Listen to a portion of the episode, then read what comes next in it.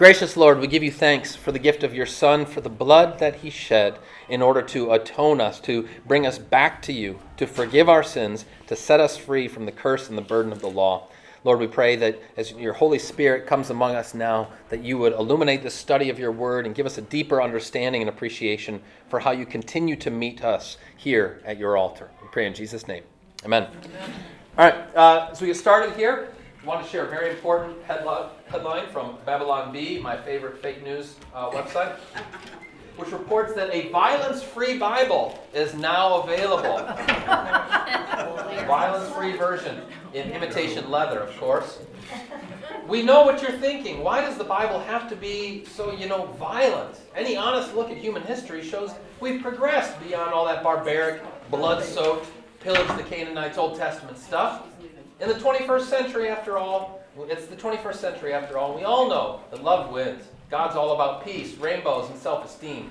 Nobody wants to open their Bible and get smacked in the face with images displaying the gory consequences of sin, the grisly certitude of death, and the murderous nature of the human heart. Wars, yuck. Animal sacrifice, blah.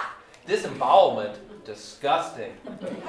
Well, you're in luck. Just in time for the holidays, the Coalition of Progressive Christian Publishers has come together to bring us a new violence free version of God's holy word. All right, it's a joke, not a real thing, okay? Uh, but uh, it cracked me up. Oh, it actually goes on with a lot of examples. I'll just I'll read a couple of these. Uh, angered by humanity's sin, God drowns the earth in a global flood of puppies and candy. The Israelites and their Egyptian captors collaborate to reduce their collective carbon footprint, causing the Red Sea to lower. And the shepherd boy David defeats the Philistine Goliath in a casual 5K fun run to combat leprosy. anyway. 28 pages, right? That's right. uh, there's a lot of blood, guts, and gore in the Bible, not least in the book of Leviticus. And here, in some respects, is kind of the epicenter of it as God explains his take on blood. And a particular verse in this chapter that we're going to look at is so essential and vital for us understanding throughout the Bible why blood is so important, why God seems hung up on it. We're going to uh, read here. It's actually a pretty short chapter. I'm confident that we're going to get through all of it, he says. Uh, Let me read verses 1 through 9, first half of the, of the chapter here. And the Lord spoke to Moses, saying, Speak to Aaron and his sons, and to all the people of Israel, and say to them, This is the thing that the Lord has commanded. If any one of the house of Israel kills an ox, or a lamb, or a goat in the camp, or kills it outside the camp, and does not bring it to the entrance of the tent of meeting to offer it as a gift to the Lord in front of the tabernacle of the Lord, blood guilt shall be imputed to that man. He has shed blood, and that man shall be cut off from among his people. This is to the end that the people of Israel may bring their sacrifices that they sacrifice in the open field, that they may bring them to the Lord, to the priest, at the entrance of the tent of meeting, and sacrifice them as sacrifices of peace offerings to the Lord. And the priest shall throw the blood on the altar of the Lord at the entrance of the tent of meeting, and burn the fat for a pleasing aroma to the Lord. So they shall no more sacrifice their sacrifices to goat demons after whom they whore. It shall be a statute forever for them throughout their generations. And you shall say to them, Any one of the house of Israel, or of the strangers who sojourn among them, who offers a burnt offering or sacrifice, and does not bring it to the entrance of the tent of meeting to offer it to the Lord, that man shall be cut off from his people. All right. So here you have some very strong language First of all, expressing the fact that the worship of God is located. The worship of God is located. God could be a good real estate agent here, right? Location, location, location. When it comes to the sacrifices that are offered here, God says not just any old place, but it needs to happen where? He says it three, four times. At the entrance of the tent of meeting. God is really adamant that here's where these sacrifices need to be offered, not just out in the field, not just any old place. Why do you suppose that is? Just as, you know, first impressions, hearing that, thinking about that, why does God make such a big deal about this location of the, the sacrifice?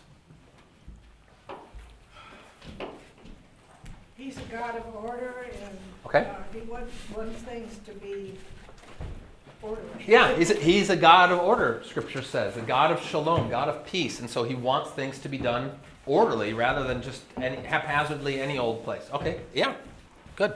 Yeah, man. I think it's gonna bring people in interaction with the priests as well. Sure. They they can't fake it, they can, oh yeah, yeah, we sacrifice. Yes, that's a good point. yeah, you, Yeah. you can't fake it. They can't keep, you know, the live stream statistics of, you know, I'm sacrificing at home here. No, it's it has to be gathered together um, and verifying the sacrifice in that way. You need to have that interaction with the priest and for their own certainty too, because they're not going to know if you just offer it anywhere. You're not going to have that confidence that it's going to be uh, uh, well received. Yeah. Um, God locates himself, obviously, in the tabernacle, um, in a very specific place, and that's where they were meant to meet him. Right. So sacrificing out in a field or something is kind of a willy-nilly, I, I pick the place and Yeah. time where I will meet God. Right. Um, No, he picks the time and place where he meets us, Right. and it's just like, there's no other name under heaven by which we may be saved. That's exactly right, and that's and and we're going to go there momentarily because this is very much God's saying it's on my terms, not on your human terms, uh, where and how you you meet me, um, but where I locate myself, where I make my name to dwell. And uh, let's go to Deuteronomy chapter 12 because he continues to elaborate on this theme in Deuteronomy 12. So this is obviously after Leviticus. So, um, in a sense, it's further exposition of what we have in, in Leviticus 17. All right. Um, let me pick up in uh, verse 4 of Deuteronomy 12. It says, You shall not worship the Lord your God in that way, but you shall seek the place that the Lord your God will choose out of all your tribes to put his name and make his habitation there.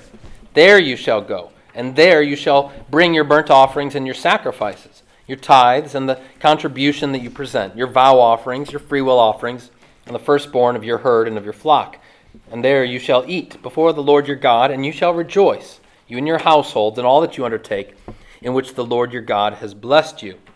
You shall not do according to all that we are doing here today, everyone doing whatever is right in his own eyes. For you have not as yet come to the rest and to the inheritance that the Lord your God is giving you.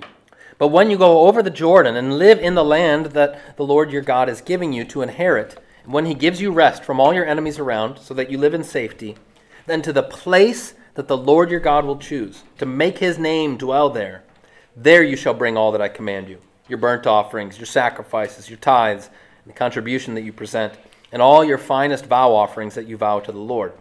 And you shall rejoice before the Lord your God, you and your sons and your daughters, your male servants and your female servants, and the Levite that's within your town, since he has no portion or inheritance with you.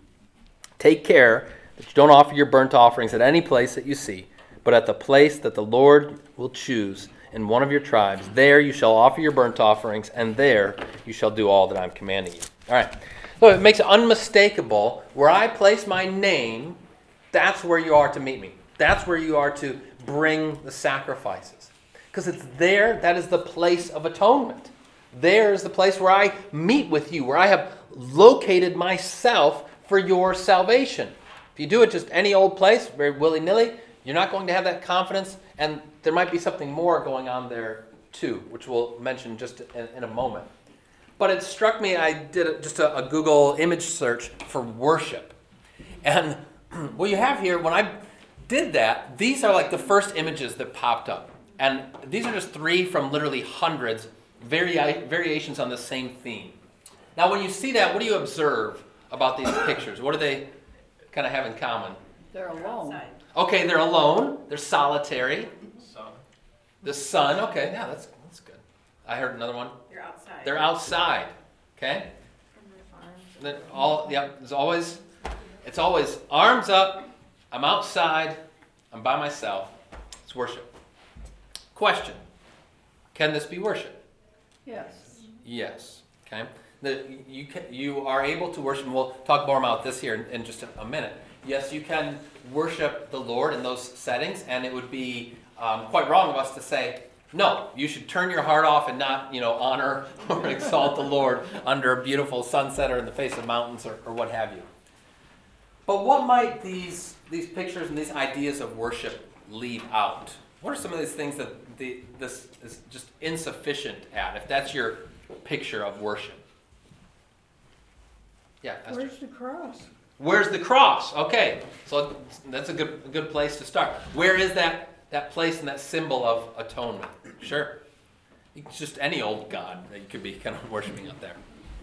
We're told to fellowship Yes, with others, so right. there's no fellowship there. very solitary, isolated. It's just me. It's just me and the sun god. You know, out here. Yeah. Saw another hand over here. I was just gonna say, cut off from the body. If this is your only Right. form of worship, um, like the service today was, Right. it's not all there. It- yeah, exactly. Cut off from the body. Yeah, Bob, were you gonna? Of all, of all the things that would make the most sense for me, um, they're beautiful pictures of people worshiping, but rather than o- only the artifacts, well, who, who are they worshiping? Yes. Are they worshiping the creation? Are they worship? I mean, in the end, there's only one worship, and that's dedicated to the presence of God and His Son. That's right. And, and if they are worshiping the Son in that place, then that's beautiful worship, even if they're by themselves. S O N. Son, S O Yeah. Yes. Right. But, um, but, you know, if, if it's something else, in, in, the posture of worship's beautiful, ar- arms open wide Right. to the Lord. um, Or the one with his hand up, that's a sign of, that's almost a sign of humility. Yeah, and a submission. But. The is it for- Is specificity. it to the Son or not? Right. S O N, or Yep. not to the S O N. Yes, indeed. Yeah, Ann. Um, two things. What, something that stands out to me is that they, these, none of these are places where you could get, you know, on a regular basis. Like, Sure. You're not gonna go out to any of these spots every Tuesday or whatever. Right. Well, like Michigan. Well, maybe you are, but not right now. Um, So, so it's not like a meet me here kind of. place. Yeah. Like, meet me on the mountaintop every week. Right, right. that's not gonna happen. Um, but then also, of course, there's a lot of times in scripture where God does single people out and meet Sure. them, you know, Jacob, Moses. Yeah, Elijah. Yeah, he, he meets them in the wilderness and it's like, oh, you know, God was here, I didn't know. Um, but for that to be our only idea of worship, it's very impoverished. Yeah, Because if yes. God is not there for all of us, then what's the point? Yeah, that's that's very well put. That's right. So it's not that these things that those can't be places of worship, but if that's your view, your principal view of worship, then it's going to be it's kind of a one-off thing when you're at, you know out in creation having a, a real spiritual moment. And the fact of the matter is, most of worship looks a lot more commonplace, right? It's with you know people that God has given to us in the places that He has, has set apart.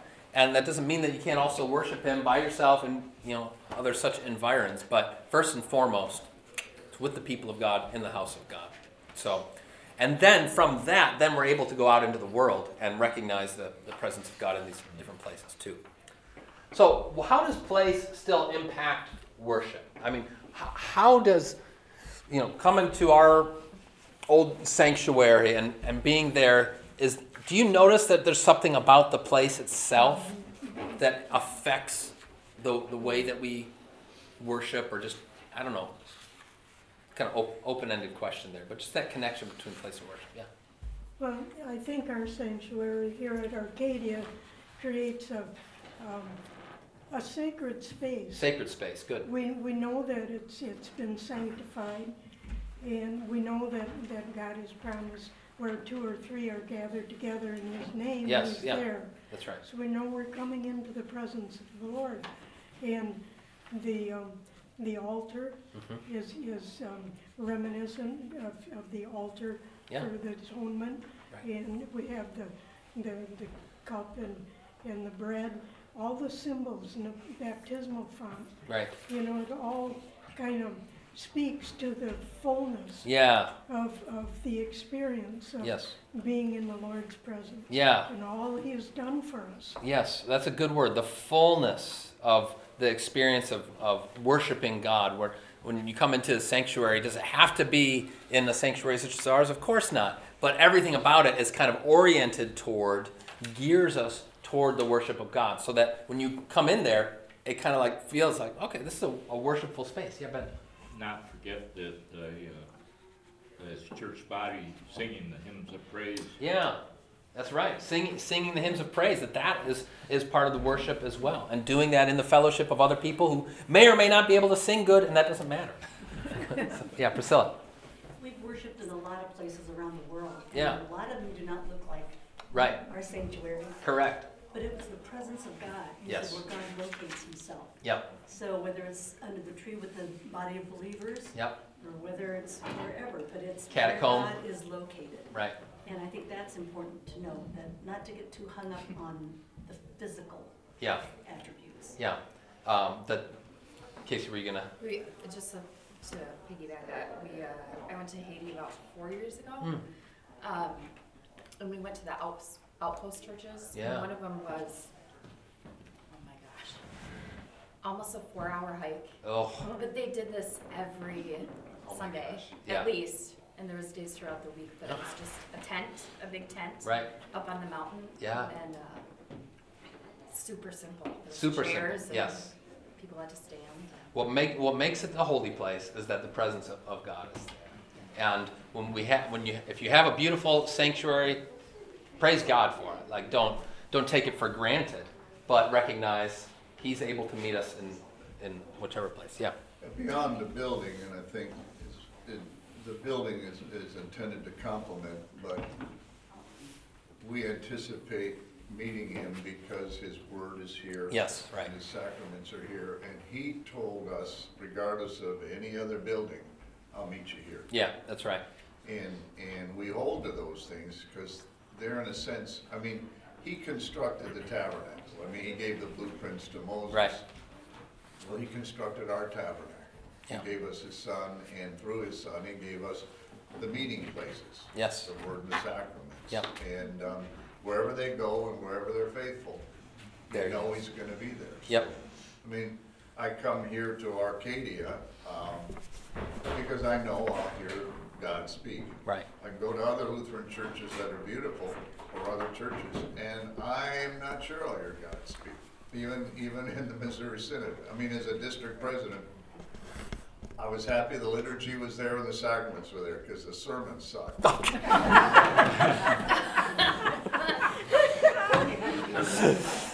No comment. No comment. Um, go, go ahead, Becky. Well, to that point, when we were kind of between congregations and we kind of did what felt like, you know, the Emery Family Lutheran Tour and, um, That was your band name, right? um, I did more than once say to the kids, I do not want to hear about if you like the architecture or not. I don't want to hear I hate organ. I don't want to hear about, you know, love that lady's sweater. I, I, is there truth here? Pews are comfortable. Yeah, that's, those things are things. We're listening for truth today. Right. And that's what we're looking for rather the woodwork or the, Yes. you know, light fixtures or whatever. Right. Yeah, Yolanda. When we were in uh, Turkey to see the Hagia Sophia. Oh, yeah. The original windows of the cathedral that it was were still structured with the cross. Really? Yeah, and I'm sure they've changed them now. but Yeah. It was like, oh, yes. Yeah. That was. It was a place of wor- Christian worship. Yeah, Sandy and Leslie. I mean, didn't Jesus uh, say to the Samaritan woman, God is spirit, Yes. and he's seeking us to worship in spirit and in truth? Yes. And that says nothing about a vocation. Right. We'll get there in just a second. Mm-hmm. Yeah, very good. Yeah, Leslie. I see it as a place of safety. Place of safety. It's a sanctuary. That's what it's called. Sanctuary. Right. You know, safety, but Yeah. it just, you know, you walk in there and peaceful. Yeah. And No, again, it's- any place that you worship should feel like, should feel like that. Yeah. And there is something, I- you can't even put it into words, but just how when a, a space has been set apart for prayer and worship for as long as our sanctuary has, mm-hmm. it's almost like the walls absorb it in a, in a mm-hmm. sense. It just feels like a well worn pair of jeans, you know? Mm-hmm. You slide right into it like this is a place. Can it only be in, in such a place? No, but it, it is a blessing to have a place that helps to facilitate that. Let me say, too, um, uh, on this note, because I picked on Becky already and she thought that I was going to uh, miss her, but for Casey as well. So, um, one, so uh, Casey also has started this week helping with our, our church cleaning and so grateful for it. Um, yes, and um, be, because, again, keeping a beautiful space um, that doesn't like somehow win us points in heaven or something like that, but it's part of our witness to our neighbors and it's a way to, to honor God. And so I'm so grateful for um, Casey to help with that. So, and everything I said about with Becky, you know, goes for Casey as well. So don't come up to her, why, you know, I found a piece of salt. the salt is like glitter. It, It it- yeah, it just keeps multiplying. So anyway, all right, let's let's press forward because not only does God focus on that location, location, location, but his worship is exclusive too. So did you catch this? I mean, it's hard to miss it. The the nearest reason that he gives in verse seven, why it's, he's so adamant about the location. So they shall no, no more sacrifice their sacrifices to goat demons, after whom they whore.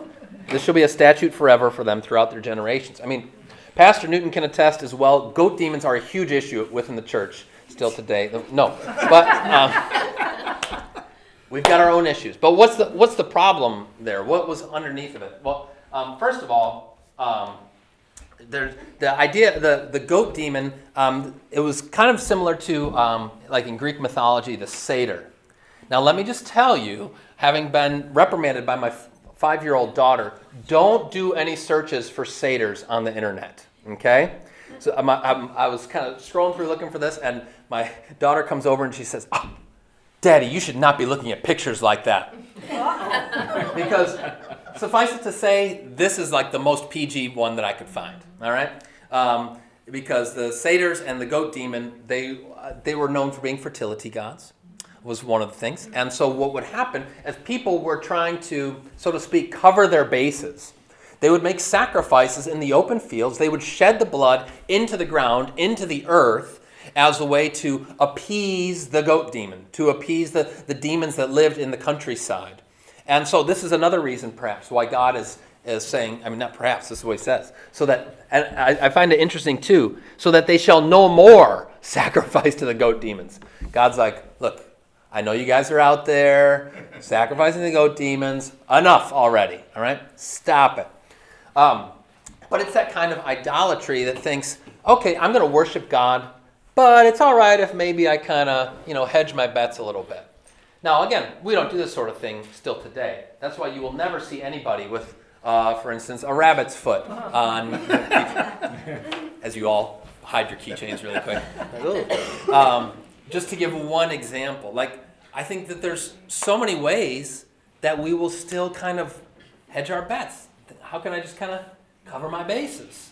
Make sure. Yeah, Margot. Well, we do know there are demons out there. Oh yeah, hundred percent. And I mean, Scripture uh, references this that be careful that you're not worshiping demons, making your offering up, and that Satan himself masquerades as an angel of light. So yeah, this is not to be taken lightly. Yeah. It's not only different person, but totally different philosophy. Yeah. I mean, I mean, we dealt constantly among the Kankanai with literal blood sacrifices. Right. They called them the anitos. Could be demons, could be dead ancestors, didn't matter. But the direction was, I'm doing this contractually with you, so you're bound to take care of me. Right. Or you showed me you were gonna do something bad unless I did this, so I've done it, now you need to and so out there, they're literally buying the goodwill of Yes. the demons who may actually own that piece of property. Hmm. Quite frankly, it works. I know it works all over animism because it works. It- Mm-hmm. you know, We might use fertilizer, they use goat's blood. Right. And and the blessing of uh, spiritual forces. Right. And we might think in the West it's nuts. It's not nuts. No. It's real. Right. The, the problem is, and that's why the house of worship, the whole economy of the temple or the tabernacles flip opposite. God's coming to us with gifts. Yeah. And we're responding to him, Right. rather than I'm coming with gifts and God is having to respond to me. Yeah. And so it's more than loca, the location determines the rhythm and the direction of what's going on spiritually. Right. And by having that locatedness, God uh, helps to ensure that they don't keep pursuing that, that false worship. And, but I, I love how it put it there. Anytime we have a kind of contractual view of worship or sacrifice, falling into, I mean, this is always what false gods are requiring and demanding. You do this, um, then X, Y, Z. Uh, God has a, a very different approach. I, I want to look at look at the, the text that Sandy was alluding to a moment ago because then it, it factors in here that when we think about this not merely as a location, but as how God has located him in, a, in terms of a place, but how God has located himself now in his Son Jesus. So go to, to John chapter 4. And this is the conversation that uh, Jesus has with the Samaritan woman. And it's part of a, a longer text. I just want to um, pick out a, a little selection from it. So Jesus is there with the Samaritan woman at the at the well, kind of calling her out for her many husbands. And uh, then he, verse 19, the woman said to him, "Sir, I perceive that you are a prophet. Our fathers worshipped on this mountain, but you say that in Jerusalem is the place where people ought to worship." Jesus said to her, Woman, believe me, the hour is coming when neither on this mountain nor in Jerusalem will you worship the Father. You worship what you do not know. We worship what we know, for salvation is from the Jews. But the hour is coming, and is now here, when the true worshippers will worship the Father in spirit and truth, for the Father is seeking such people to worship him. God is spirit, and those who worship him must worship in spirit and truth. The woman said to him, I know that Messiah is coming, he who is called Christ. When he comes, he'll tell us all things. And Jesus said to her, I who speak to you am he. So now, worship is not merely located in a physical, geographical location, but now is located in the Son of God himself. As uh, was alluded to before in John 1.14, the Word became flesh and tabernacled among us, as God has now made his presence among us in his Son Jesus. So if you want to know where to worship, it's not a where, but it's a who. That's where our true worship belongs. And here in Acts chapter 4, then it gets even more explicit. This Jesus is the stone that was rejected by you, the builders, which has become the cornerstone. And there is salvation in no one else, for there is no other name under heaven given among men by which we must be saved.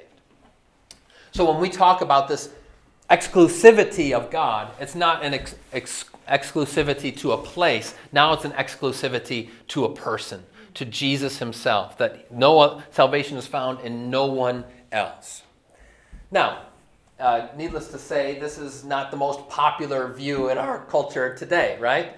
Like, oh, wait a second. And we more have the, the picture, the, it's a lot more palatable to have that picture of worship that we had up before, where, you know, you just be out in, the, in nature and, you know, arms open, like, you just kind of worship whatever. Uh, what and what was the this? What did the sign say? Um, the, on the marquee, oh, it said, "May the God of your choice bless you." You know. oh, ugh. puke. Um, so my question oh, is, how can Christians communicate this compassionately? How can we communicate the exclusivity of Jesus because I think there's two temptations. One is to just tamp it down, water it down, and say, well, I mean, we, we're, we like Jesus, but you know, if you've got something else going on, like it's all at the end of the day, it's all the same thing. We're all grope, we're all blind people groping the elephant. You've heard that one before? Like, there's actually an elephant there. It doesn't matter if you happen to think that it's a tree trunk. It really isn't. Anyway, um, that's the one. But the other, the other danger is to just be jerks about this, right? And to have that attitude, like Jesus was critiquing, where um, not recognizing that salvation goes extends to the Gentiles, and His forgiveness and His atoning work is for all people. So, how can we convey this, communicate this in a way that is compassionate but still um, full of conviction of the of the truth? So, thoughts? Yeah. Well, before his parents became Christians, um, you know, we were going to church every Sunday. And his mother said something to me one time. She said, "Can't they get along with you up, get along without you just one Sunday?" Mm. And I said, "Yeah, they probably can, but I can't." Mm. hmm So, uh, so I was putting it on me, Yeah. you know, rather than them. Yeah, and so it was a witness in that way to recognize like this is where I need to be, and it's part of that whole whole body. Right. Okay. Yeah. Good. Yeah. Court. I think when we witness to people, Mhm. you've got to recognize where they are and not push them too hard. Sure. Recognize where they are, not push them too hard. Yeah. When I Good. was having my hair cut, Oh yeah. Sure enough. I was talking to the girl there, and she said, well, you know, she says, I don't go to church. I says, don't you believe there's a God? I said, did, this world didn't happen by mistake. Yeah. And she says, no, I don't believe that. And we didn't get much beyond Yeah. that. But you're gonna get your hair cut again. Are you sure? Yeah. But no, that's great. I mean, court the evangelist, and that's. But that this is the, you know, when you have those opportunities, and free plug here with our neighborhood ambassador training starting up in February. This is one way to help equip you to feel more confident in those opportunities to share and to recognize one of the things that we stress or that Pastor Greg Finke stresses we use his materials is look, people are like fruit. They're, they're not all ripe at the same time, right? You know, I'm not talking about, oh, he's a little ripe, but I'm talking about how, like, you know, maybe she, maybe your, your uh, hairstylist, your, uh, or barber, as the Well, she is a stylist. Yeah. Uh, that she she's just at that first step of having that conversation, and maybe you come back the next time, and the conversation goes a little further. You don't have to have it all figured out. But anyway, I think that you've you've demonstrated in sharing that one one of the answers to this question, which is to do so where people are at, meet them where where they're at. Yeah, Esther. I think too, um, you know, loving your neighbor hmm is so important because, um, one of the experiences I had, the lady finally asked me, why are you doing this? Yes, right. Why are you doing this? Because Jesus has done so much for me. Yeah. I mean, this is And that's he loves you and wants you to, you know. To know him. Yeah. Yeah. And that's that First Peter 3, right? Of uh, be prepared to give a reason for the hope that is in you. You do so with gentleness and respect. And the supposition of that verse is they are going to ask you. Yeah. As you show them love, as you share God's heart with them, they're going to ask. And then you have an opportunity to testify. Yeah. On the opposite side, there have begun to be Lutheran churches that take the Lutheran off their name. Sure, right. Signboard, you know, it's Right. St. John Church. Right. Or Covenant Church. Yeah. Or whatever, and trying to dummy down Yeah. the message, and I think that's very disturbing. I think we want to have a, a witness mentality, but not a market mentality. Right. And I think that there's a, a temptation in America for churches to kind of treat Jesus like a product and to think, what do we got to do in order to just be kind of relevant, to market ourselves well, brand ourselves well? And that's not what witness is, is about. At the end of the day, it's about people truly encountering the risen Lord. And that's not going to happen because of, you know, uh, you, you took the name Lutheran off your, off your sign. Yeah. Yeah, Bob. Yeah, this whole exclusivity thing is profound and it's kind of rocked the church. and Hmm. kind of made us, maybe there's something wrong with us. Hmm. And, and, and a point of fact, the exclusivities is, um, it's a mirage. Um, the fact that he's the only way doesn't quite answer the question. He's the only way for every human being. Right. Which is very inclusive. Inclusive, yes, exactly. story, I was asked to do the invocation for a Thrivent event once. So I prayed in the name of our Lord. It was up in San Francisco. Hmm. You know, we're gonna watch the Giants lose. And, um, and, um, as I got in line for the brats, a, a young guy came up, I use the name Jerry, and he said, hey, my name's Jerry, da da da, and he said, can I talk to you about your prayer? And I said, gee, no one's ever asked me that before. But anyway, he um, proceeded to say, I like what you were doing, but I think you could get further if you didn't use the name Jesus. Right. And, and of course, this is a Lutheran event, right? And I'm thinking, okay, I'm missing a piece here. And then he, Right. I'm sorry, he said, my wife's the Lutheran, I'm Jewish. Hmm. And, and we're trying to get there, you're trying to get there, Muslims are trying to get there, Hindus are. He said, I think you could do better if you were more inclusive. And, and I said, well, first, can I thank you that you gave me the Messiah? Your Hmm. people gave me the Messiah. I'm a Mhm. Gentile, Mhm. and I received crumbs from the table. Hmm. He's your Messiah. Yeah. Thank you.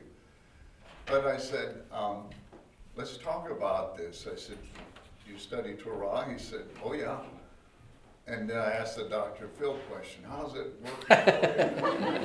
How's it working for you? He said, what do you mean? I said, you, you know God's word, the Torah, how you doing?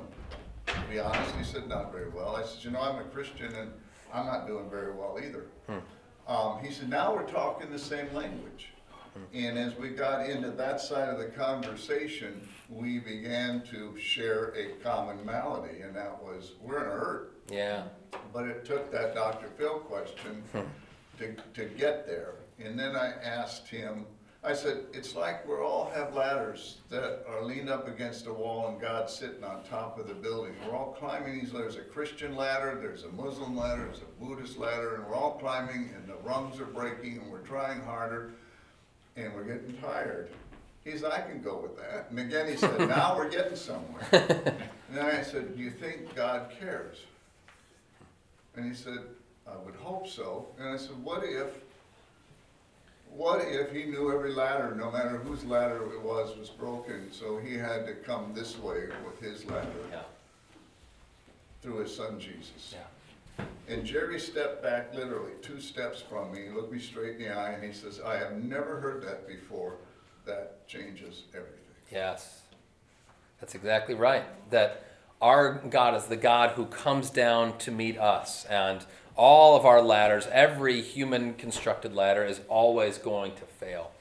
Uh, an author named Paul Zahl defines grace as God's one way love. Okay? It's not a, we're going to meet God halfway, uh, but He comes down to us and picks us up. It's like the woman at the well. He went to find He went to her. find her. Yeah, that's right. And so, in that in that respect, as I think I've, I've said before, we are exclusively inclusive, or inclusively exclusive, if you like. That um, yes, salvation is found in no other name in Jesus, but that name is for all people, and that's that's God's God's desire.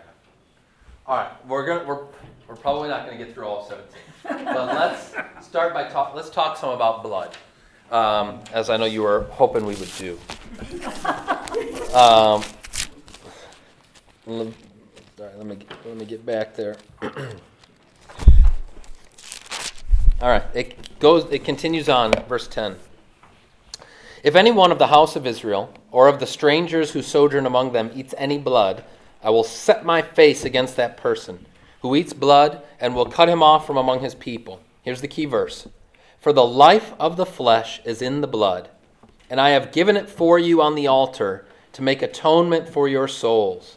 For it is the blood that makes atonement by the life. Therefore I've said to the people of Israel, No person among you shall eat blood, neither shall any stranger who sojourns among you eat blood. All right, I can stop there. This is the key point, the key verse there verse 11.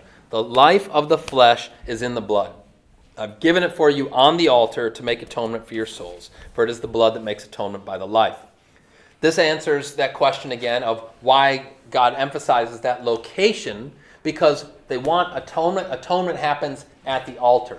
Now, for us, we would um, kind of stretch that out say atonement happens in Christ. It's delivered at the altar in the in the sacrament, but we find that altar being of where Jesus is rather than of a particular temple.